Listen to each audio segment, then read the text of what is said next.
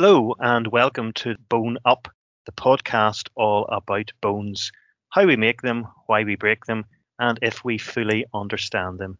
I'm David Armstrong. Hi, and I'm Richie Abel.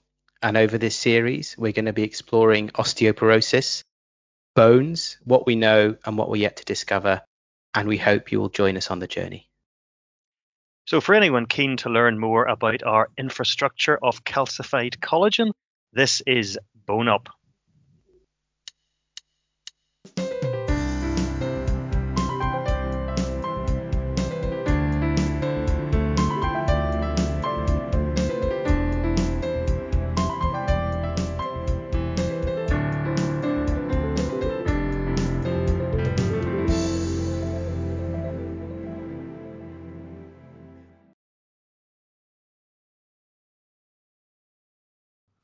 Hello again, and welcome back to Bone Up, the podcast all about bones. Uh, it's nice to see you again, Richie. We've had a, a, very slight delay in getting this episode out for various reasons. Uh, we both have real jobs, I suppose, but it's great to get back talking about bones. Oh, it's fantastic. It's really good to see you again. And uh, for the benefit of the listeners, we have a little video display so we can look at each other while we're talking and we find it a bit easier. How are you this week, David? I'm not doing too badly. We're, we're still still working hard in the hospital here, coping with the pandemic, but I do my best to uh, to get a little work done on bones as well and all things osteoporosis. So uh, it's uh, and it's great to have the support. We've had lots of feedback from listeners, as you know, all around the world, and that's very encouraging, and uh, and that's very very positive. Um, my daughter was telling me she has been listening to the podcast uh, she tells me she listened to it when she was doing her shopping in Tesco's and that she finds it hilarious. So I, I don't know what's more concerning that she's not giving us 100% attention or that she seems to feel it's a, it's a comedy episode. But um, as I think you said in the previous podcast, that the, the family are always your harshest critics. So it's good. It's good that they're listening the latest download figures are looking really good. We've had over 1,300 downloads in 32 countries, which is great for three episodes. Although I wonder how many of the downloads are our families. well, people in, on Twitter have been very good supporting us as well and encouraging others to listen. So, so that's all. That's all very positive. Yeah, a big thank you to everybody who's been contacting us on Twitter and sending us emails. It's really good to know that people are listening. We're getting some really wonderful feedback. So thank you very much. It'll help us keep going. It's wonderful. And there has been some comment on Twitter this week. Osteoporosis has been, I wouldn't quite say in the news, but um, there is, is, a popular BBC uh, medical uh, program, uh, a medical drama called Casualty, and one of the one of the characters playing the doctor in Casualty gave out some advice about osteoporosis this week. And certainly, lots of people have been on Twitter raising their eyebrows about the advice that was given out, uh, because that advice was that if you had osteopenia or osteoporosis, if you had weak bones, that you should avoid exercise and specifically avoid running. Uh, and really, we couldn't be more on point then with our our, our topic today, which is about exercise and bone health and exercise and osteoporosis. Um, you're probably aware of that, uh, Richie. You, you saw that on Twitter. I did, yeah. And it reminded me of last month's interview with Dr. Paskins. And Zoe said to us that when she was thinking about patient communication, she had the concept of one wrong word. And that's been ringing in my ear ever since last week. And I think this is a really good example of that where a big media outlet has had one or two wrong words and misinformed the public. And it's really great, like you say, that this week we are going to be talking about exercise because it's a good connection between last month's episode and this month's episode. And it's obviously very timely. And I suppose the place to start is by asking you, David, about what you do in your clinical practice with your patients. How do you advise your patients? I mean, I think the first thing to say about exercise, even talking before talking about any specific guidance, is just to get the message out there that exercise is good for bones. I mean, people understand that if they if they exercise, they expect their muscles to get stronger. If they go to the gym, they expect their muscles to get stronger. And it's something we've mentioned before. Muscles and bones they exist together in the body. They develop from the same stem cell, and therefore you expect your bones to get stronger as well. Exercise is good for bones as well as, as, as muscles. Now, it may surprise you, and, and uh, I, I, hope you will be surprised, Richie. I qualified as a doctor 26 years ago this year. Um, That's just yesterday. Just yesterday, absolutely. And um, certainly when I started working as a doctor, it wasn't unusual for people to be admitted to hospital for rest. If you were having problems with your muscles or your bones, you'd be brought in for a good rest. Which guidelines do you recommend to your patients and why? Mm, I mean, there are excellent guidelines from various bodies. The ones that I recommend to most people are those produced by the ROS, Royal Osteoporosis Society. They have a, a guidelines called strong, steady, and straight. And those three different areas really sum up uh, exercise in terms of bone health. The, the strong uh, area is, I suppose, what people would consider training, and that is building up bones, building up muscles, doing resistance exercises, things that you need to put your sports clothes on for. Steady is based on balance. That's something which is often supervised by a physiotherapist, but um, involves improving your balance, improving your core strength. And finally, straight uh, is, is based on the idea of caring for your spine and, and, and various exercises and stretches and advice you can do to prevent uh, further spinal fracture and, and care for the spine. And they really highlight a number of points, um, just even on the, on the front page of that guidance, that people should be doing more exercise rather than less if they have osteoporosis. And again, that goes directly against what you saw in that television program. Someone was told they had osteoporosis, they were told to do less exercise. It's the opposite we should be telling people. If you've got weaker bones, you should be doing more. We should be encouraging people uh, how to exercise, how to do the things they enjoy, rather than telling them not to do specific things. And finally, we should be uh, avoiding telling people to restrict exercise purely on the basis of, of a DEXA scan. In fact, if your if your bone density is low, you should be doing more. The ROS guidelines seem quite simple and straightforward. Is that why you recommend them to patients? Yeah, they they're both comprehensive and yet they really fit on a couple of sides of, of, of paper and, and you know they, they can be easily printed out and put on the wall of a surgery or, or, or put on the, on the on the fridge door uh, at home I mean, as I say, they, they cover things you can do to uh, actually build your bones and make them stronger. And that can be using resistance bands or using weights or even exercising using your own weight. Um, they involve improving your balance, simple things like standing on one leg. Um, usually worthwhile having supervision from a physio if you are quite frail and your balance is poor. And then things about, about improving your spine, low intensity exercise, stretching, swimming, things like that.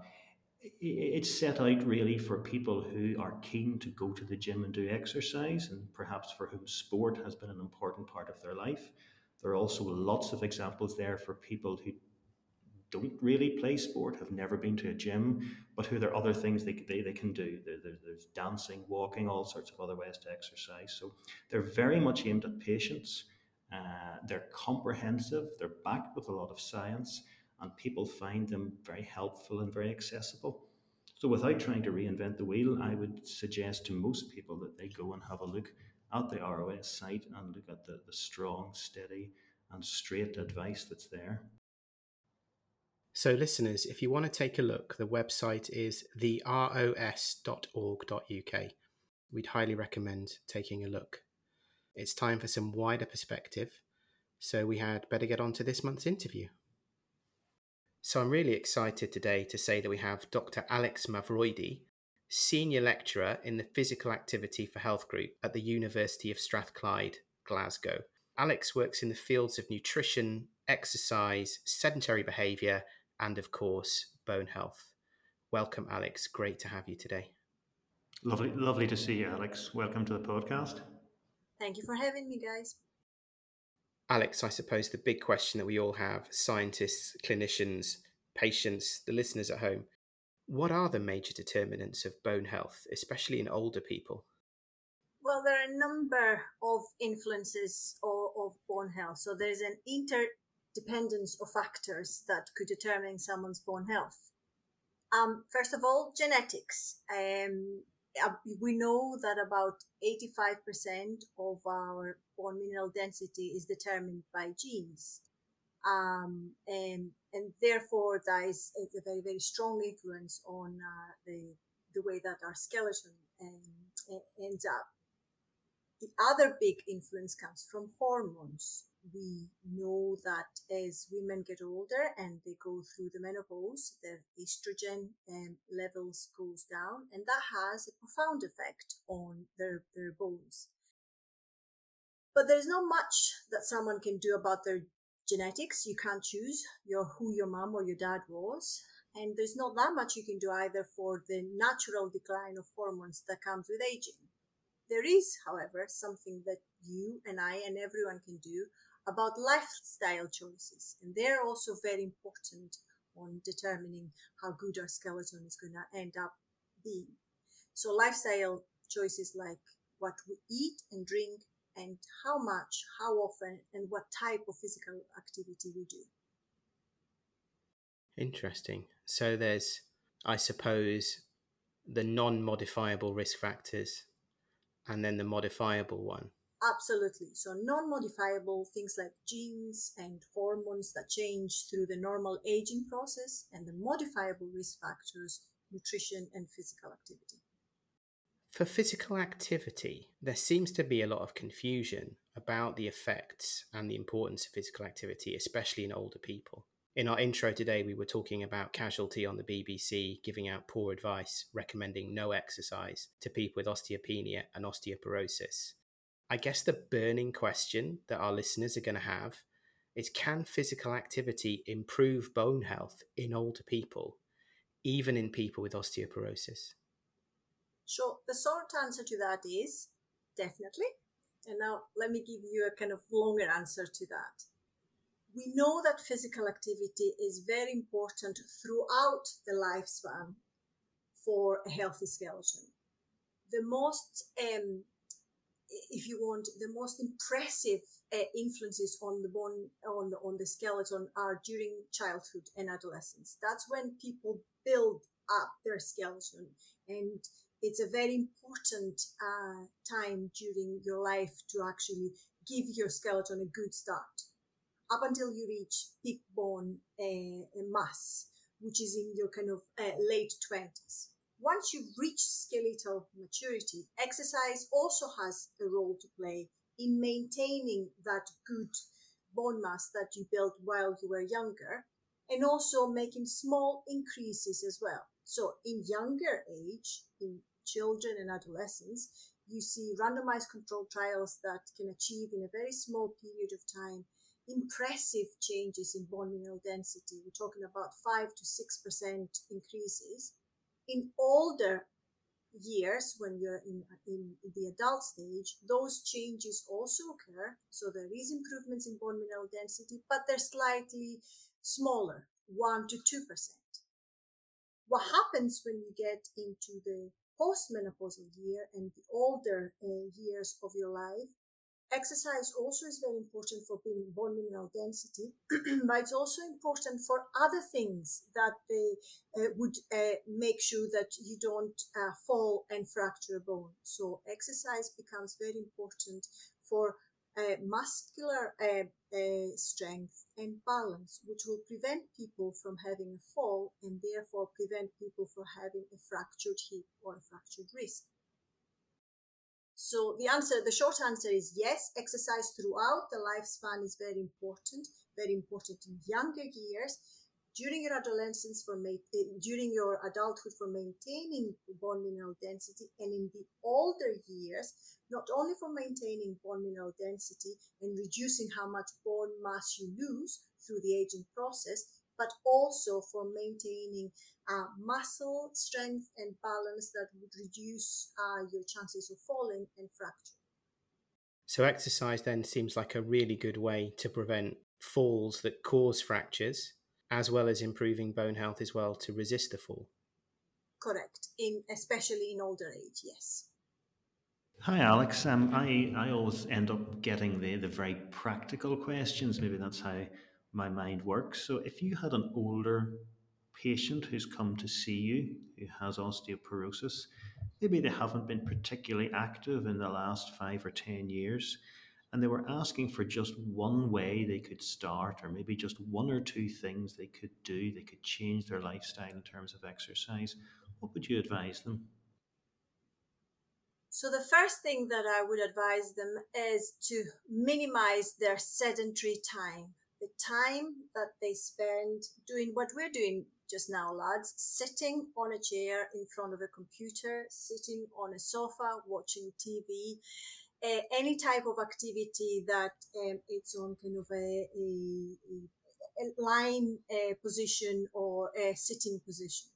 That is very important we know that um, older adults spend an enormous amount of their daily routine um, sitting or spending it in sedentary uh, positions. So about 80% of their waking days is spent on sedentary activities. And that represents about 8 to 12 hours per day that people could be sitting and not doing much. So reducing a the amount is very important of how much we sit, but also breaking down uh, the, uh, the, the long periods of sitting of sitting bouts effectively by simply just standing up every 30 minutes. So that's the first thing that I would say to them.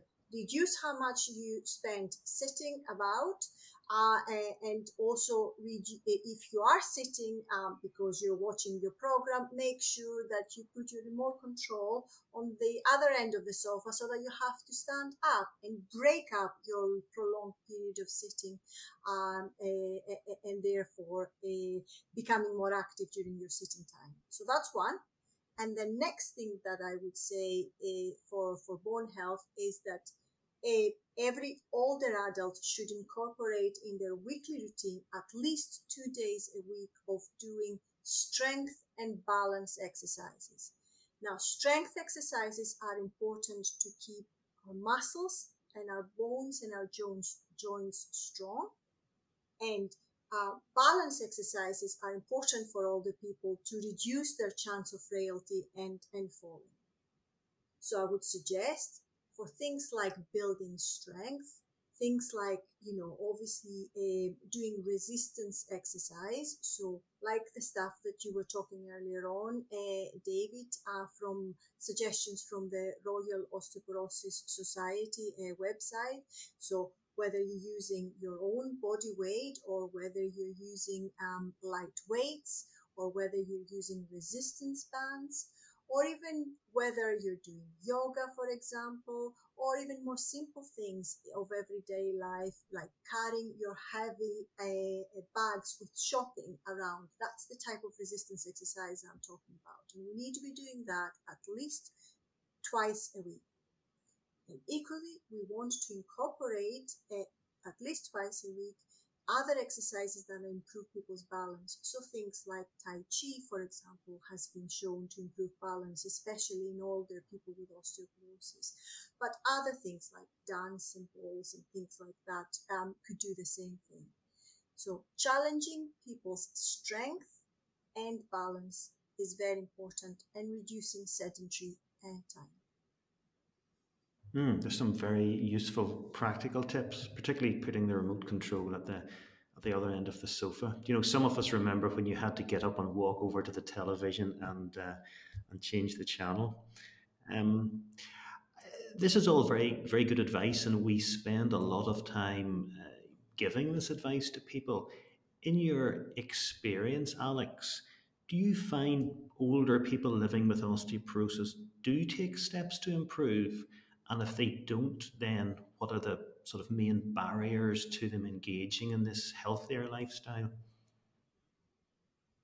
So, from my experience um, of um, kind of engaging with people with osteoporosis in a more educational, if you want, uh, role, and speaking to a lot of, of newly diagnosed people with osteoporosis, especially those who come through the Royal Osteoporosis Society support groups come and listen to, to, to kind of my talks, people are very interested uh, to know what they can do themselves uh, to improve their chances of refracturing, for example. Um, so especially newly diagnosed um, uh, uh, patients uh, have, got a wee fright. They, they, they now have got a new disease to deal with and they want to know, except from obviously taking the drugs that you guys prescribe, they also want to know what can they do themselves to improve their uh, uh, chances of, uh, reduce their chances of refracturing and regaining some um, self confidence as well, because that's the one thing that we see with people who might have had a fall and, and a fracture. Um, the fact that uh, people um, there's an increased fear of falling in these people and sometimes that increased fear of falling and lack of confidence in their own balance could lead them to stop doing exercise and stop do the things that they enjoyed doing before they had that osteoporotic fracture. So people want to know how can i get back to um, you know, being able to dance with my partner, you know, eh, eh, eh, at, in, at the um, and, and, and be able to play with my grandchildren again, like I did before, without being afraid of uh, me uh, falling again and breaking um, my, my wrist again or, or breaking in, in, in my another bone in my body. So they are very willing to, to listen to, to, to the advice. Um, the barriers that they put forward is that mainly that fear of falling quite often they will also say that, well, perhaps I don't have time to go to the gym or don't particularly enjoy going to the gym. But then that's when we talk about exercises that can be done at home without um, have for them having to go to kind of a group exercise a, activity. That's quite often um, a barrier for, for joining exercise exercise groups in, in older adults, if I'm being honest. Perhaps being ashamed that you can't, you're not able to do as much as other people in, the, in that group, etc., um, etc. Et but the main motivator is I want to get back to what I was before. I want to have a good quality of life, and I want to be able to play with my grandchildren. So, thinking about the research that you have done or that you're aware of, uh, Alex, I've read some stuff, and, and there's a, a, suggestion that men and women perhaps benefit differently from exercise or physical activity, particularly in the older age group. Have you any insights into that for us or for our listeners? How we res- how our body responds to any type of exercise is very individualized in general terms, for both men and women, the lower your baseline level of physical activity, the greater the health benefit that is associated with an increase in physical activity. So your starting point is very important. If you start low, then anything you do will help you improve bone mineral density and, and, and generally bone health. And the lower you are, the greater those increases that you're going to see there are some changes there, are some differences between men and women and how they respond to kind of um, exercise you also need to remember that in general terms um, men exhibit about 20% higher bone mineral density compared to women so not only it is important the, the, the starting level of physical activity but it's also your starting level of bone mineral density as well so men, generally speaking, have got stronger bones than women in general, probably because they're bigger as well, right? Okay. So, um, taking those two things into account and also some results that we have found uh, in our systematic review about sedentary behavior and bone health, but also other people have found, there seems to be a slight difference on how men behave compared to women as far as bone mineral density is concerned. So we looked at um, the evidence on sedentary behavior and bone mineral density, and we found that in general terms, um, women seemed to have, there seemed to be some positive associations between higher, um, uh, between sedentary behavior and bone mineral density, while the opposite was true for men. So basically, women, those who had higher levels of sedentary behavior, seemed to have worse bones and, and vice versa for, for, for, for men. Why would that be the case?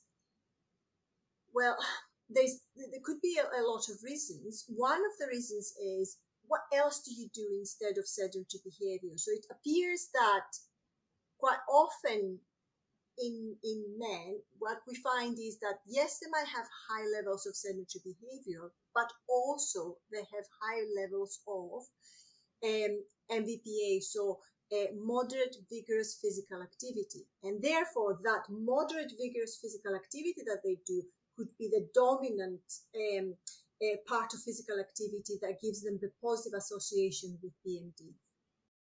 And what is that moderate exercise? So, moderate physical activity is any type of activity that increases your breathing while you're still able to talk. So, a brisk walk would be a good example of moderate to vigorous physical activity, um, or um, um, going for a cycle or going for a swim. More vigorous forms of that activity would be instead of going for a brisk walk, going for a run, playing sports, climbing stairs at a quick pace.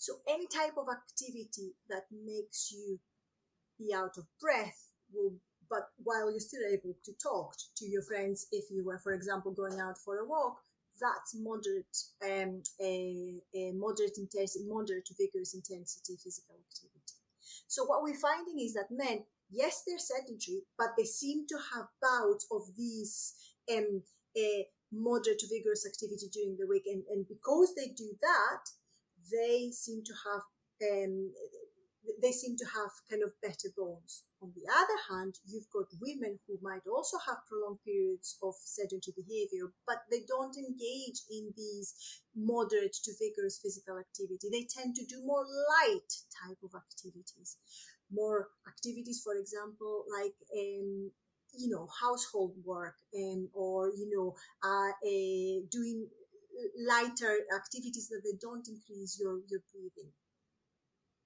That could be one of the reasons, and the other reason is obviously that sedentary behavior is not only important as an entity, but it's also important how often you break up sedentary behavior. So more frequent breaks during sitting time could explain the differences that we see between men and women. Hmm.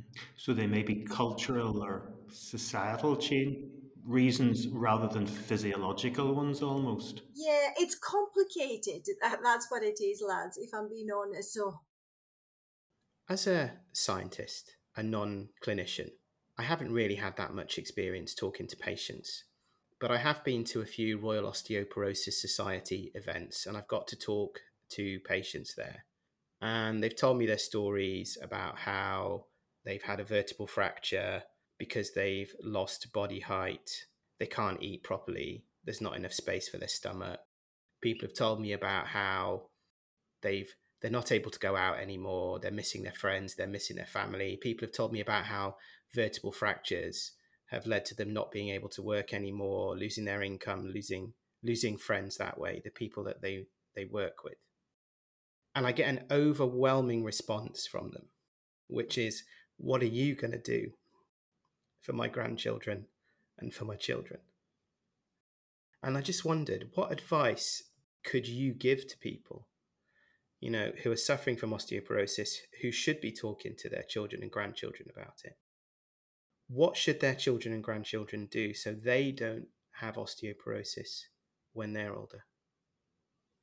So I would say to tell them to go out and play outside as much as possible. And go out and climb trees and run and uh, play rounders and play football and do loads of different uh, activities that um, involve a lot of uh, impact uh, on the bones, uh, a lot of weight bearing exercises, a lot of jumping. Um, that would be the best type of activities you want to do for building strong bones during childhood.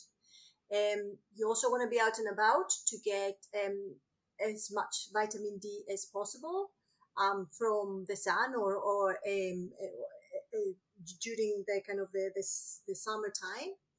Um, and drink your, uh, you also want to be having a fair amount of calcium in your diet. So do not replace your glass of milk with a glass of fizzy juice. Uh, drink your glass of milk. That's very important. Um, and generally speaking, have a healthy, balanced diet that is very important, uh, not only for your bones, but for your overall health during um, childhood and uh, young adulthood. And that would set you up for how your body is going to respond later on in life. For bone health, for osteoporosis, it's very important to build a very strong skeleton while you're growing and good a good diet and um, exercise will help you with that but for other things as well so for cardiovascular for your cardiovascular risk um, uh, as you get older the foundations of a good cardiovascular uh, health are, are built as well during childhood and um, young adulthood. So that would be my advice to them. Go out and play. Enjoy physical activity in general because that enjoyment is very important. It means that physical activity will be more sustainable even in, in older years as well. Um, and um, have fun um, and continue doing that throughout life. So there you have it, listeners. Go and spread the message to your families. Um, thank you, Alex. That was a really wonderful interview. Fascinating answers. Delighted. Loved it. Thank you so much for having me. Yeah, it's really great, uh, really great to have you, and uh, thanks very much for your contributions and for the, the clarity and brevity of your contributions. I'm, I'm in awe of your brevity. There you go. Fabulous. Thank you so much for having me, guys. And this is a great podcast. So, for your listeners, keep on listening. I'm sure there's more to come in the future as well. I wish our listeners could see your hand movements and the passion and enthusiasm you put into all your answers, Alex. Thank you. Thank you. Thanks. David, I thought that was a really fascinating interview with Alex. What were your key takeaways? I mean, I think the general takeaway is that exercise is something we should be very positive about in terms of bone health. Um, in terms of what I advise patients, it's something that you should enjoy. Uh, your osteoporosis management it's it's a lifestyle choice. That's something we've we've come across before. Going to the gym may be something that attracts you. It may not. If it's not, then there's dancing, there, there's hill walking, there's playing with the grandchildren. There's, there's do something that you enjoy because if you enjoy it, you're more likely to make it part of your lifestyle in the long term. And this is a long term commitment that we that, that, that we need. I mean, thinking of the patients that I see, um, there are some who haven't taken part in much physical activity, who are quite frail, who are unsteady. And for that group of people, I would probably urge them to look at, at the balance uh, area first, the, the sort of steady area from the Royal Osteoporosis Society project, um, maybe before they go on to the sort of stronger uh, resistance type exercise, because as, as Alex mentioned, fear of falling can be a problem.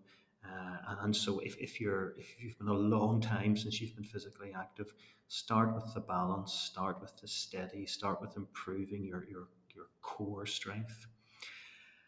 And then I suppose finally we, we've we've talked in previous podcasts about about empowerment, and people will still come back to me at times and say, I went to the gym, I filled in the, the application form, and when I ticked the box for osteoporosis, they said, I'm sorry, we, we don't want you here, or they may have said, I went to a trainer and the trainer was very reluctant to advise me to exercise because I had fractured, or perhaps even some physiotherapists would be, be very cautious. So be empowered by this. Take the information that you've heard on the podcast, take what Dr. Uh, Mavroeidi uh, discussed, take what you find on the Royal Osteoporosis website and bring that with you and, and use that to, to get the information you need, get the advice you need, and to get the exercise you need for your bones. And as I say, be empowered by the by the information that, that was available today here.